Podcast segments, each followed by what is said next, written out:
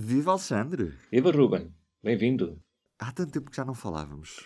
É verdade, estava nos Estados Unidos eu. E lá não há comunicações. Não há comunicações? Não, estou a brincar, não estava telefo- Os telefones são uma coisa muito, muito portuguesa, está visto? É verdade, é verdade. Alexandre, eh, estamos em numa semana altamente negra nos Estados Unidos. Num espaço de seis dias, sete dias, tivemos dois atiradores a, a matarem 18 pessoas, um num supermercado, num centro de, de massagens. É algo que nós temos assistido ao longo dos últimos anos na história dos Estados Unidos. Aliás, é- é- é- já, já, já passa muitas das vezes a ser uma notícia de rodapé o- pelo facto de ser tão frequente existirem pessoas que entram armadas em espaços públicos e que desatam a disparar sem qualquer critério. O que é que nós sabemos destes dois atos desta última semana? São atos de ódio? São simplesmente pessoas que têm perturbações mentais? Quem é que são estas pessoas que entram em sítios e que resolvem disparar indiscriminadamente contra pessoas? Bom, é difícil, ainda estamos muito no início das investigações. eh, Quando um atirador, quando acontecem esses casos, quando um atirador não, não diz eh, à polícia qual é que, quais foram as suas motivações ou não as anuncia antes, por exemplo, tivemos eh, aqueles casos como na Nova Zelândia em que se sabia automaticamente porque o atirador publicou um manifesto antes do, do ataque e tudo, eh, mas eh, nestes dois casos isso não aconteceu. O primeiro tiroteio, que foi na, na- à volta da região de Atlanta, no estado da Geórgia, foi um rapaz de 21 anos que matou oito pessoas, entre as quais seis mulheres de origem asiática, em salões de massagem. O, o ponto de partida, eh, da forma como, como, como os jornais abordaram a questão, eh, sem aquela informação inicial eh, de certezas absolutas por parte das autoridades, foi não, não há certezas que tenha sido um crime de ódio, embora o padrão e, e a forma como ele eh, fez aquele ataque eh, levanta essa suspeita. Houve uma grande confusão logo no início porque um dos um porta-voz da polícia do, do, do condado onde ele eh, fez o primeiro ataque, porque foram três eh, três ataques contra três eh, centros de massagem, ehm, disse esse porta-voz veio dizer algo que é muito raro, que, é, que eu nunca tinha visto. Logo, poucas horas depois de ele ter sido detido, de ter sido interrogado, veio dizer eh, numa conferência de imprensa que não, ele, ele disse que não é um crime de ódio, que entrou ali porque hum, é dependente de sexo e queria, queria eliminar aquela tentação e já tinha ido àqueles centros de, de massagem, portanto, dando, indicando que não era um crime de ódio no sentido da, da, da, da origem das pessoas que ele matou, seis em oito eram mulheres asiáticas, mas que teria a ver com outros problemas pessoais, etc. E, e são coisas que não devem ser ditas, obviamente, assim a quente, porque isso é, é, é, o mesmo que estar a confiar na palavra do criminoso, não é? Não faz muito sentido um polícia dizer isso e, portanto, ficou tudo um pouco muito confuso nessas primeiras horas. A polícia continua a investigar, obviamente, o FBI também, portanto, ainda não temos a certeza absoluta quais foram as motivações desse primeiro ataque. Uh, no, no, no, segundo, que foi em Boulder, no Colorado, na segunda-feira, na tarde de segunda-feira, uh, também ainda não sabemos quais foram as motivações. Um irmão do atacante que é, ao que parece, uma família. O próprio atacante nasceu na Síria, mas vive uh, no Colorado uh, praticamente durante toda a vida. Portanto, ele tem 21 anos e parece que a família vive lá desde que ele tem um ano de idade. Um, o irmão dele disse também a um jornal norte-americano que ele tem problemas mentais e que era alvo de bullying na escola e era antissocial. Portanto, não, também é, é muito confuso, não sabemos quais são as motivações, porque no final Uh, o que importa mais aqui também é discutir uh, porque é que isto acontece, independentemente das motivações. É? Acontecem vários uh, ataques destes e cada um traz suas motivações. Muitos deles têm problemas mentais, outros não. O, o, que está aqui em causa é o debate sobre o acesso às armas nos Estados Unidos, porque há problemas com há pessoas com problemas mentais e com motivações de ódio em toda a parte do mundo. Mas nos Estados Unidos parece que há um problema específico por causa do acesso uh, mais facilitado às armas em relação a outros países.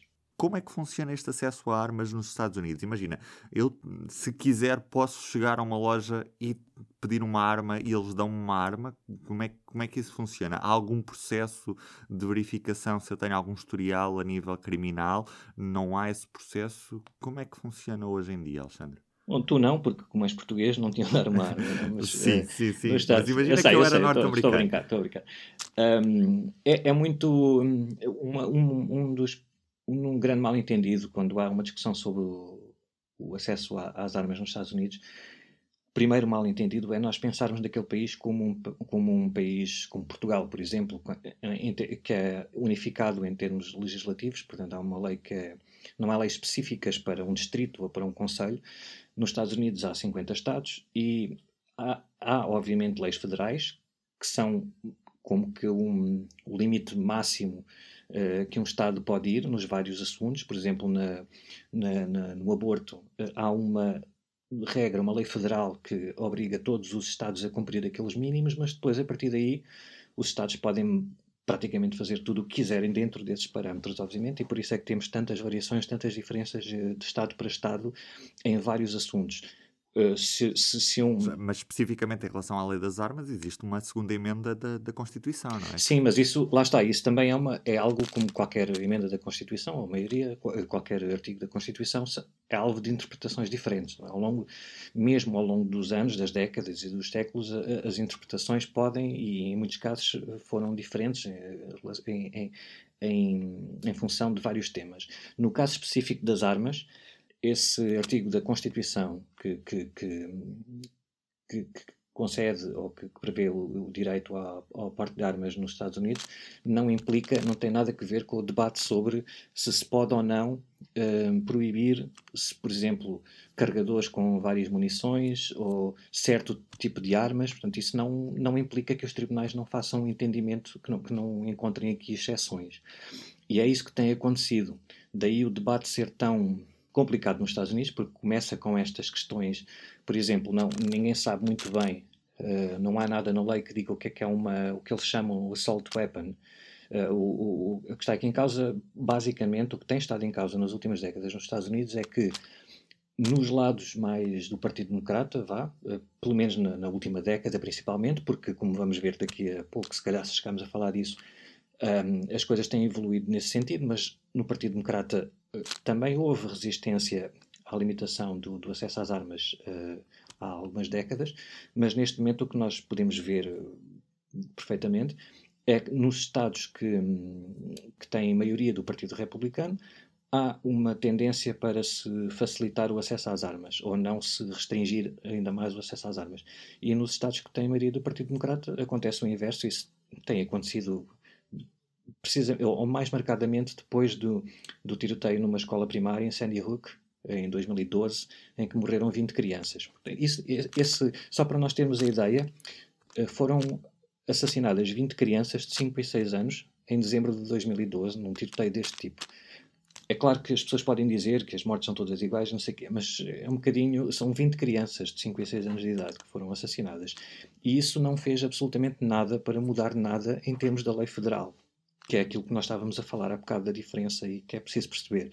A lei federal que rege todos os Estados não mudou praticamente nada, porque não foi possível chegar a, a, um acordo no Congresso nesse tempo, e agora também vai ser muito difícil. Mas, como os vários Estados têm autonomia, cumprindo aqueles uh, parâmetros máximos, houve grandes diferenças uh, na legislação dessas ar às armas nos estados de maioria Partido Democrata e de maioria Partido Republicano. Ainda agora, nas últimas semanas, vimos isso. No, no Idaho, por exemplo, como aquilo é de maioria do Partido Republicano, eles uh, acabaram com, com, uma, com um processo que dificultava uh, o acesso a, a, a, andar com armas na, na rua. Não é? Portanto, estas coisas, houve evoluções, sim, mas num e noutro sentido, consoante os Estados são mais conservadores ou menos conservadores, mas a nível federal, que é aquilo que pode ser, ser decidido no Congresso, o Congresso não pode dar ordens a um Estado em particular, não se podem lá reunir e dizer, olha, aquele Estado em particular que tem armas muito, uh, tem um acesso às armas muito facilitado, agora vai ter de fazer uma lei diferente. Isso eles não podem fazer. O que pode fazer é uh, reforçar o acesso ou, ou não acesso às armas a nível federal.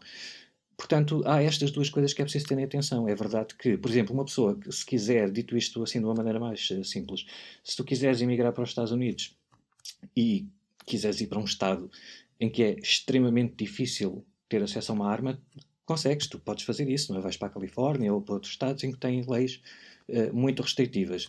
Se quiseres outros, vais para Idaho, para Montana, seja o que for, claro que tens uh, leis muito mais permissivas. Portanto, uh, o problema ali é que, como não há uma unificação disto, tu, a, a, a, passagem entre Estados, que fisicamente é possível, embora haja controle, mas tu podes comprar uma arma num Estado que que é mais fácil, e depois ir para um que, em que não é tão difícil, uh, que é mais difícil. Mas é uma manta de retalhos e é, é, quer dizer, é uma, é uma consequência lógica daquela federação, não é? Os Estados Unidos da América, com vários Estados e com uma alta grande independência de cada Estado.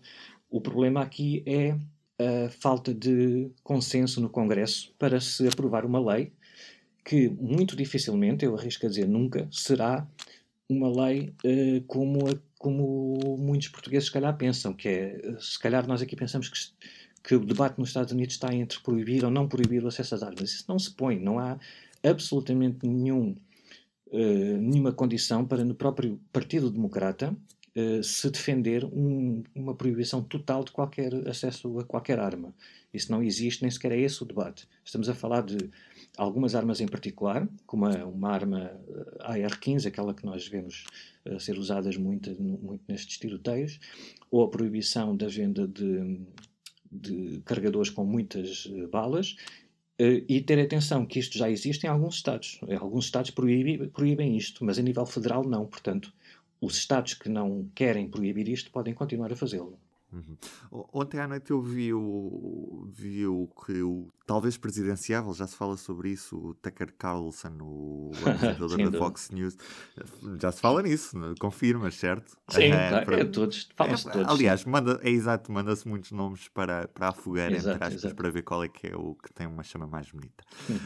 um, e vi o que é que ele andava a dizer sobre isto na, na Fox News. É sempre bom também para perceber o que é que os conservadores eh, pensam sobre Deixa-me só dizer uma coisa que eu acho que algumas pessoas que estão a ouvir e que se calhar são conservadoras uh, merecem este respeito. Uh, uh, ser conservador não, não é bem uh, ser um apoiante de Donald Trump ou ser o Tucker Carlson. Não é? há, há conservadores, há muitos uhum. conservadores. Claro, claro. Ou melhor, não é isso que distingue atualmente o Partido Democrata do Partido Republicano. Não é um, um conservador, não é uma pessoa que vá defender aquela ideia deslocada de que houve fraude nas eleições e de que o presidente que está lá eh, está lá de forma ilegal e fraudulenta. Não é, isso, não é isso que define um conservador ou distingue um conservador de um progressista.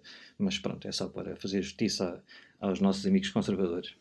Claro que sim, e, ainda bem que fizeste essa parte, mas uh, deixa-me deixa voltar ao, ao Tucker. Uh, uhum. Ele dizia qualquer coisa do género como: You didn't commit a crime but they want you to suffer for what happened yesterday in Boulder. Então, mas o espectador não cometeu nenhum crime, mas depois os democratas querem culpabilizá-lo pelo ataque que aconteceu no, no Colorado nesta, nesta segunda-feira.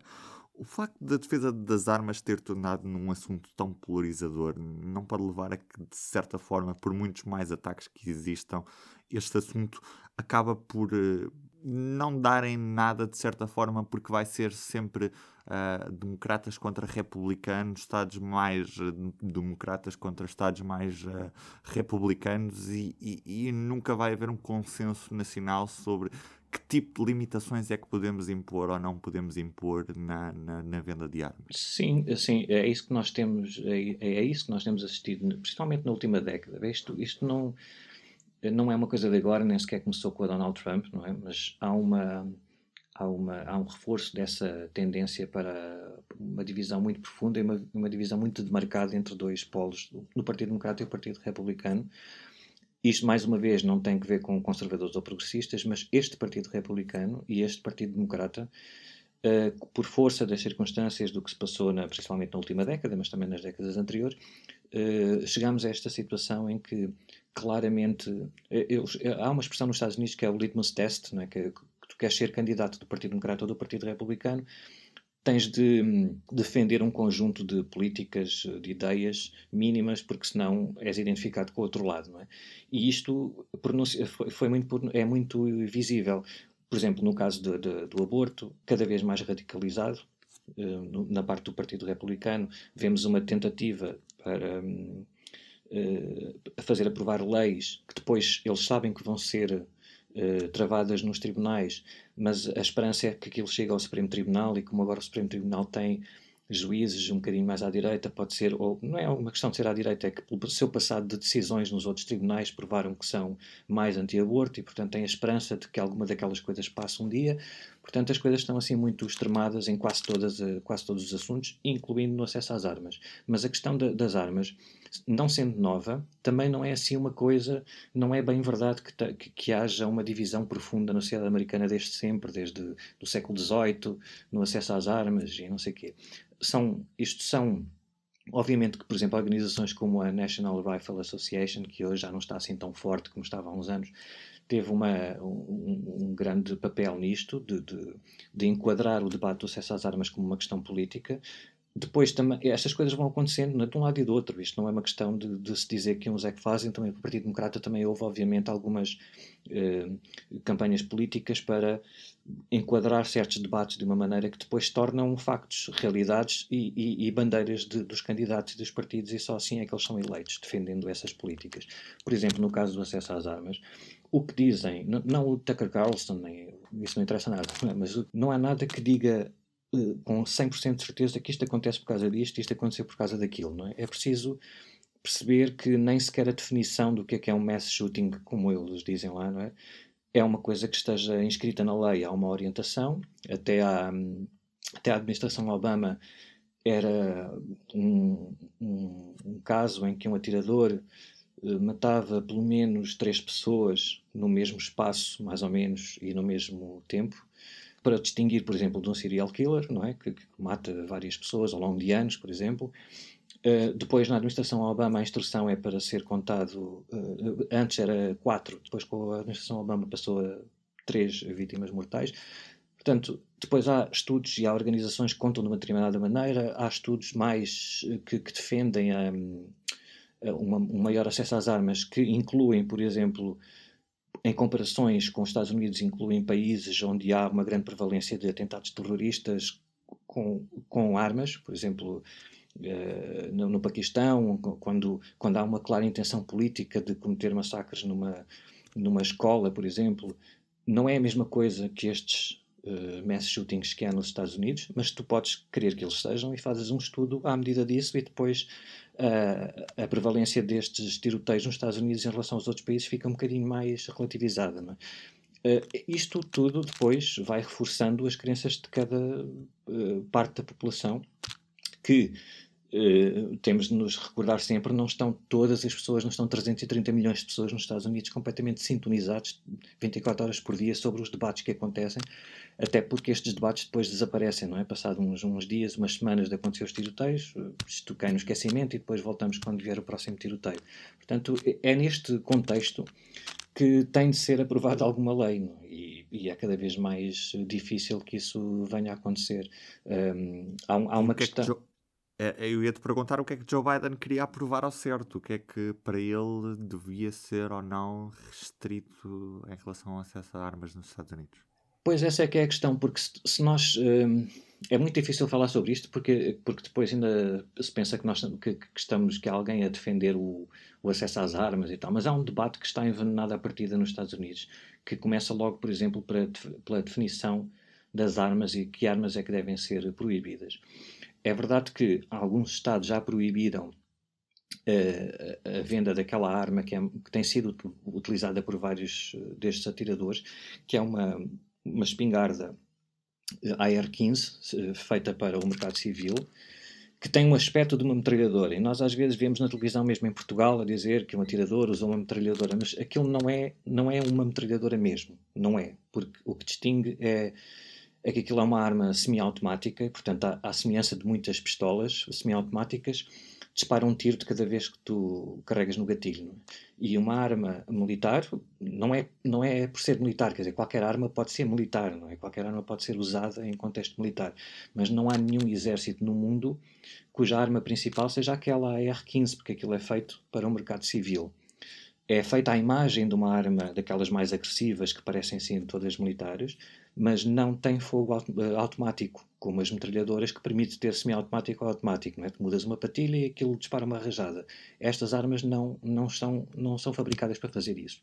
Portanto, há logo, a partir daí, uma grande polémica nos tribunais, nas decisões, que, que, que, tem, que temos conhecido nos últimos anos, que alguns tribunais acham que estas armas são comparáveis às, às tais metralhadoras, outros eh, não. Uh, depois uns revogam a, a, decisão do outro e andamos aqui sem sequer saber o que é que é aquilo que eles chamam uma assault weapon, que nem sequer é, que é um termo visto como político pelo, pelas pessoas que defendem o acesso livre às armas. É? Basicamente, esta arma, se for usada como ela é vendida, só pode disparar um tiro cada vez que carregas no gatilho e, portanto, não é muito diferente de uma pistola comum. É usada na caça, eh, por muitos caçadores, mas é claro que depois, por ser mais volumosa, por, ser, por ter aquele aspecto metralhadora, por ter dado mais sustentabilidade, dá mais uh, cansa menos, etc., tem ali umas características que obviamente pode fazer com que o atirador, se for experiente, dispare mais tiros de cada vez.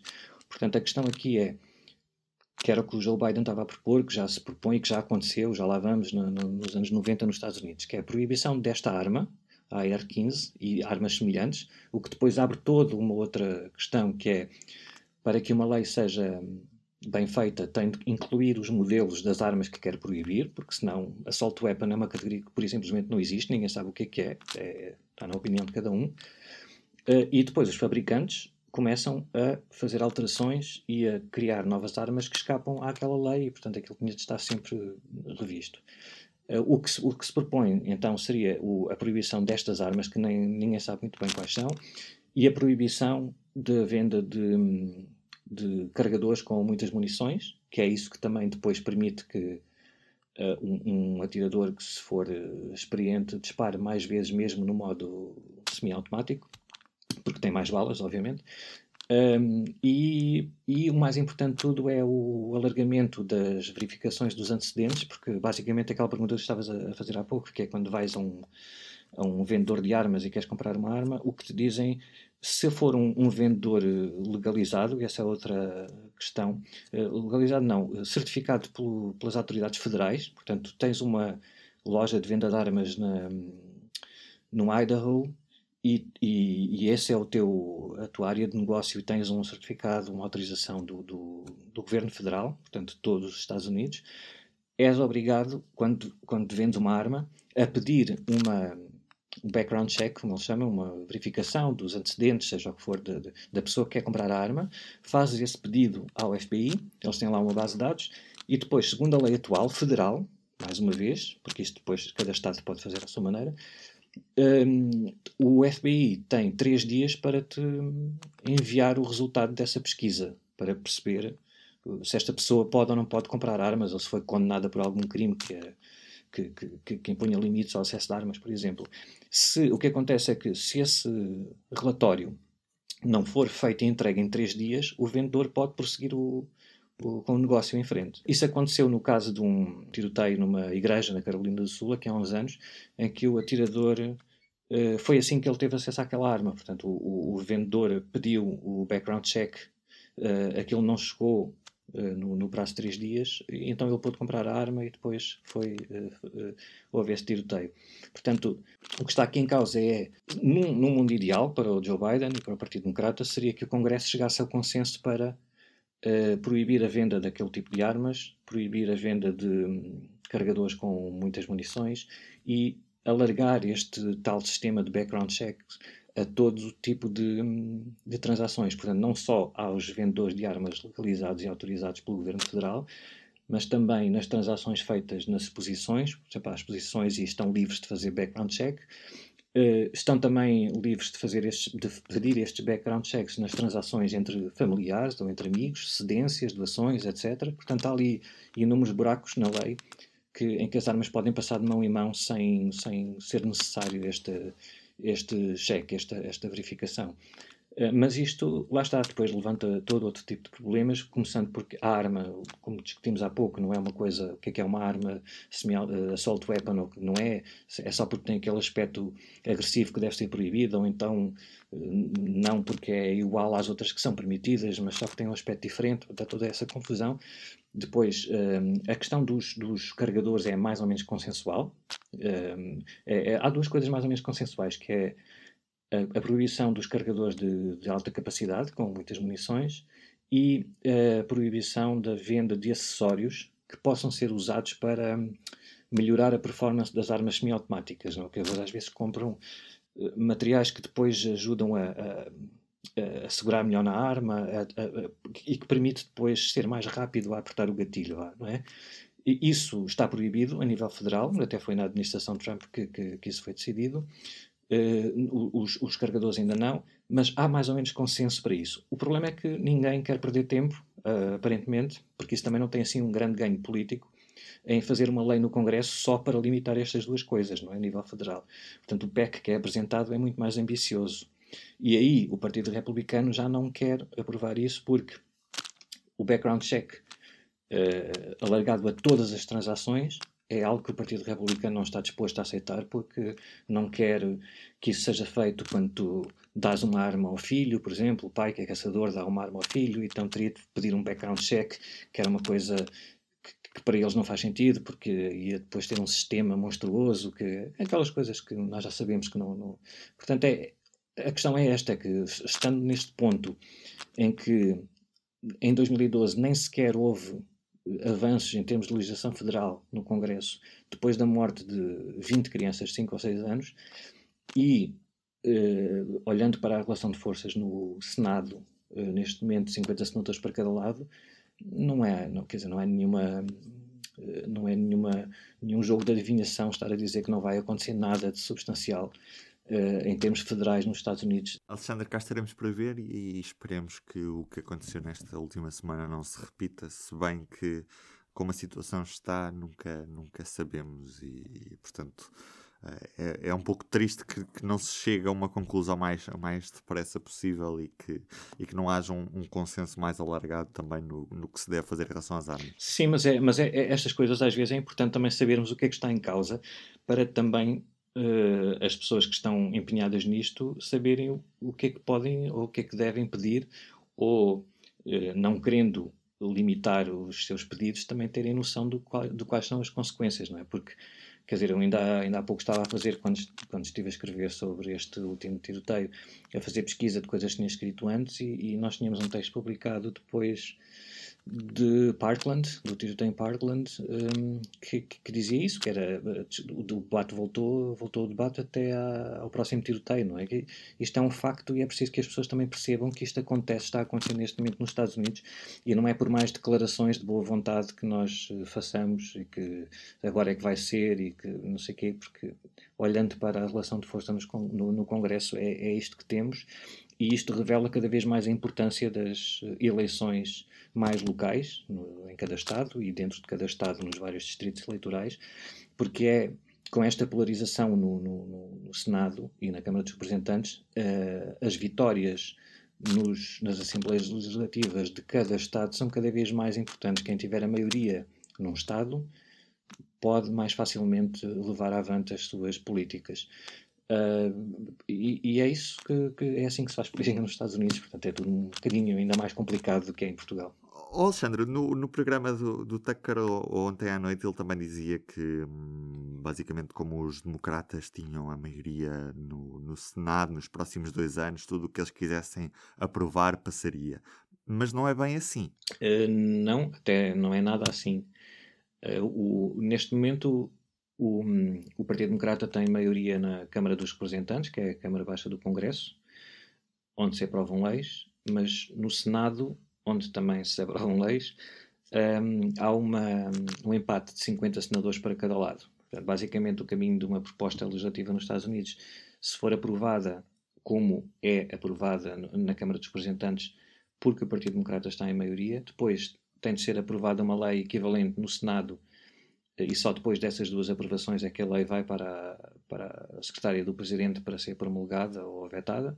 Portanto, é preciso a aprovação do Senado, mas no Senado a proposta do, da Câmara dos Representantes chega lá e fica encravada ali entre o empate 50-50 senadores.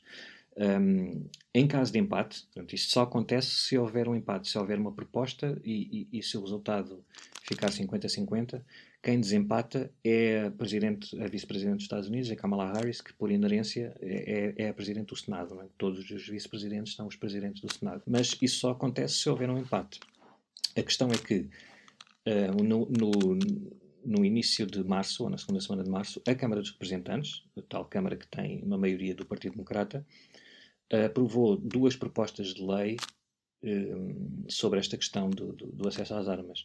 Portanto, numa delas foi aquela coisa que nós estávamos a falar de alargar o background check a quase todas as transações, uh, e noutra eh, noutra proposta separada. Portanto, nós aqui já vemos, eh, na forma como se faz política nos Estados Unidos, se houve necessidade de separar estas duas propostas é porque uma proposta mais robusta nem sequer passaria ou não, não, não passaria com tanto apoio na Câmara dos Representantes, onde o Partido Democrata está em maioria. Portanto, por um lado foi proposta, foi uma proposta de lei que foi aprovada que, que, expandia este background check a todas, quase todas as transações e outra separada para aumentar aquele tal prazo de 3 dias que os vendedores de armas têm para pedir e receber os background checks, aumentar para 10 dias. Ora, estas duas propostas foram aprovadas, mas com a maioria, com os votos do Partido Democrata. Não tiveram, tiveram muito pouco apoio, quase nenhum apoio, uh, oito votos do Partido Republicano um, uh, para a aprovação. Portanto, chegando ao Senado, não há os votos suficientes para que sejam, estas duas propostas sejam aprovadas e então sim possam chegar para a promulgação pelo presidente Biden. Nem sequer chegam à secretária dele. Uh, isto acontece porque, apesar de, em caso de empate, a Kamala Harris poder desempatar, portanto é por isso que o Partido Democrata tem, se diz que o Partido Democrata tem maioria no Senado também, mas por causa de uma regra antiga no Senado, que é o filibuster, se calhar já muitas pessoas ouviram falar, isto, o que isto faz é que sempre que uma proposta de lei não, não, não, tem, não é consensual, como ele chama, não é bipartidária, não tem apoio entre os dois partidos, na prática essa proposta precisa de 60 votos para, para, para seguir em frente para a fase da votação final. Portanto, nessa fase da votação final, quem tiver 51 votos ganha, mas até chegar lá, para acabar a fase do debate, é preciso que 60 senadores uh, estejam de acordo para acabar com o debate e passar para a votação final. Ora, num, num Senado em que há 50 para cada lado, o, o Partido Republicano precisaria não só de estar completamente unido, que os 50 senadores queiram aprovar aquela lei, o que não é assim tão certo, há um ou dois senadores democratas que também não, não concordam muito com, com estas propostas, mas mesmo que isso fosse possível, faltariam pelo menos 10 senadores do Partido Republicano juntarem-se aos 50 do Partido Democrata para ultrapassarem essa, esse bloqueio e irem para a votação final. Isso não vai acontecer, não é? Como vimos, esta questão do acesso às armas está muito politizado e, portanto, não há nenhum, quanto mais 10 senadores republicanos dispostos a juntarem o seu nome ao Partido Democrata. E é por isso que, ao contrário do que diz o Tucker Carlson, nada vai ser aprovado nos próximos dois anos se esta tal regra do filibuster um, não for uh, mandada abaixo. Isto é, uh, só, eu espero que isto não seja muito confuso, mas acho que não, que é, geralmente todas as coisas, incluindo as alterações às regras de funcionamento do Senado, são aprovadas por maioria simples. Portanto, com 51 votos, se quiserem mudar uma regra, podem mudar. Portanto, bastariam 50 votos para mudar esta regra, para mandá-la abaixo e, portanto, ir a, a, passagem da fase do debate para a votação final não depender de 60 votos, podiam fazer isso com os 51 votos do Partido, do, do Partido Democrata. O problema é que nem sequer há consenso no Partido Democrata para mandar abaixo esse tal filibuster.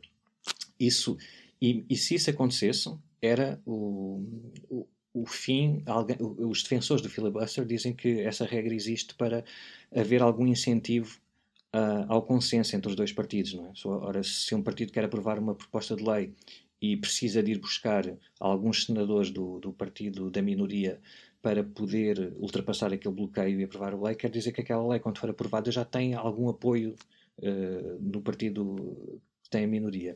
Quebrando este filibuster, todas as leis seriam aprovadas pelo partido que estiver em maioria, independentemente dos números que tiver. Basta estar com ter 50 ou 51 e, e aprova qualquer lei. Ora, o que é que isto abre? Abre que daqui a dois anos, por exemplo, nas eleições de novembro de, de 2022, que é um ano e tal, uh, se o Partido Republicano voltar, e, e, é possível que o faça, que estas coisas mudam eh, com, com, bastante frequência, ou com alguma frequência, se o Partido Republicano voltar, voltar a estar em maioria no Senado, e já não tiver esse filibuster também, portanto, vão, vão poder aprovar as leis que quiserem com a maioria que tiverem. Portanto, imaginemos que agora é aprovada uma lei, imaginemos que o, Partido Democrata agora decidiria acabar com o filibuster e avançava para a aprovação desta lei das armas mais abrangente e mais restritiva, com 51 votos. Era difícil de conseguir mesmo no Partido Democrata, mas imaginemos que estavam todos unidos e que conseguiam fazer isso. Daqui a dois anos, o Partido Republicano eh, voltaria a estar maioria na, no Senado, como já não tinha o tal filibuster, não precisava de ouvir o Partido Democrata nem convencer alguns senadores do Partido Democrata, proporia também o Partido Republicano, nessa altura, uma lei para derrubar toda a lei que foi aprovada agora, que seria aprovada agora pelo Partido Democrata. Portanto, andaríamos nisto dois em dois anos com uma instabilidade ainda maior do que aquela que já existe. Obviamente que há argumentos a favor e contra o filibuster, uh, principalmente porque esta regra foi muito usada no, no, no, no debate contra a segregação uh, racial nas décadas de 40, 50, 60 nos, nos, Estados do Sul. Portanto, é uma coisa ali que tem uma carga muito de, de, racismo.